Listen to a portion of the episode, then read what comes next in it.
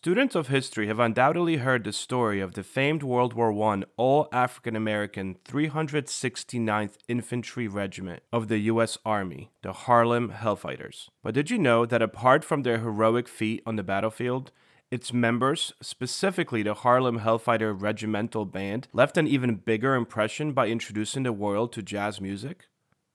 I am your host, Peter Zablocki, and this is History Shorts.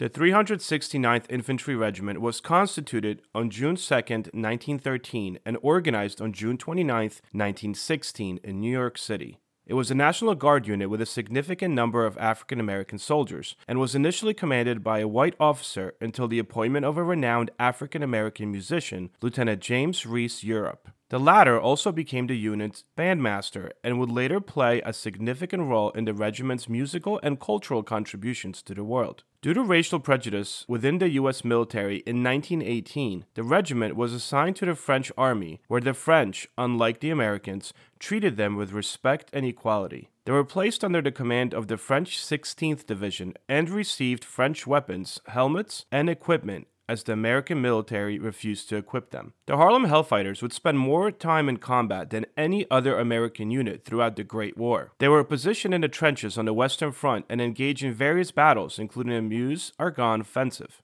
The nickname Hellfighters was bestowed upon the regiment by the German enemy during their service on the Western Front in France. The Harlem Hellfighters gained this moniker due to their exceptional bravery, resilience, and tenacity in combat. Despite facing discrimination and segregation within the U.S. military, the regiment never lost a foot of ground to the enemy and demonstrated remarkable courage under fire. In fact, numerous members of the Hellfighters received the highest military French medal for bravery. The men of the 369th Infantry Unit, the Harlem Hellfighters, would spend 191 days on the front lines. That is longer than any other unit, and thus suffering the highest number of casualties of any American unit, with over 1,500 by 1918. Yet while the military feats are now more celebrated than ever with a renewed interest and credit given to the regiment in recent decades, not much is said about their other gift to the world jazz. While stationed in France, the Harlem Hellfighters were exposed to the vibrant and lively music scene in Paris, where they soon introduced their own sound. By the time they left, jazz, with its roots in African American musical traditions, would become a symbol of cultural expression and freedom for not only the soldiers, but citizens alike. James Reese Europe was already a successful band conductor before the war when he was commissioned as a lieutenant in the 369th. Together with a fellow musician, Noble Sissle, with whom he made music in Harlem before the war, the former conductor set out to form the Harlem Hellfighters Regimental Jazz Band. The idea was to raise morale and promote patriotism. Before Louis Armstrong and Duke Ellington, jazz was already deeply entrenched in African American traditions, including work songs, spirituals, and the blues. While ragtime, with its syncopated rhythms and lively melodies, laid the foundation for jazz, it would reach near perfection in the early 20th century New Orleans. The city's diverse cultural influences, including African, European, and Caribbean, contributed to the development of a unique musical environment. Jazz was shaped throughout the city's brass bands, parades, and the second line traditions to become a phenomenon among the African American communities in and outside of the southern city. Under James Reese Europe's direction,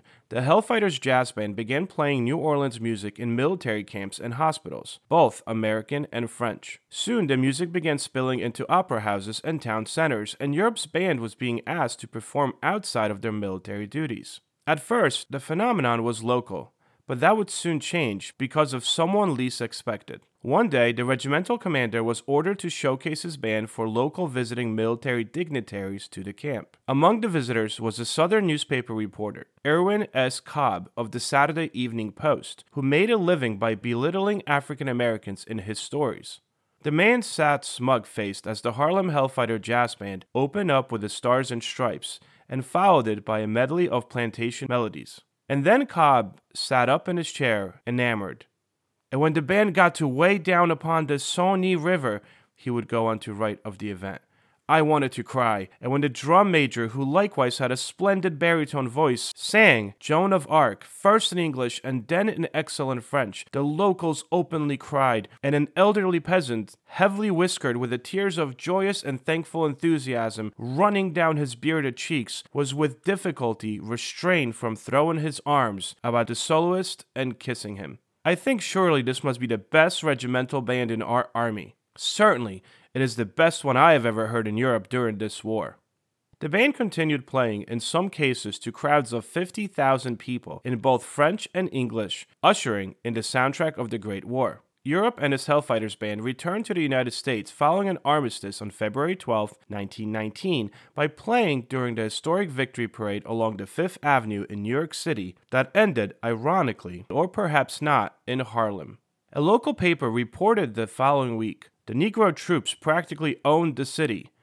In no time, Europe and his band were invited to recording studios, and the tour followed soon thereafter. Black Americans supported them because of racial pride, and white Americans supported them because they wanted to hear the music that the French went so wild about. The Harlem Hellfighter Band would receive a standing ovation anywhere they performed, and jazz would soon dominate the national music scene of the 1920s and the 1930s with exhilarating performances by the likes of Louis Armstrong.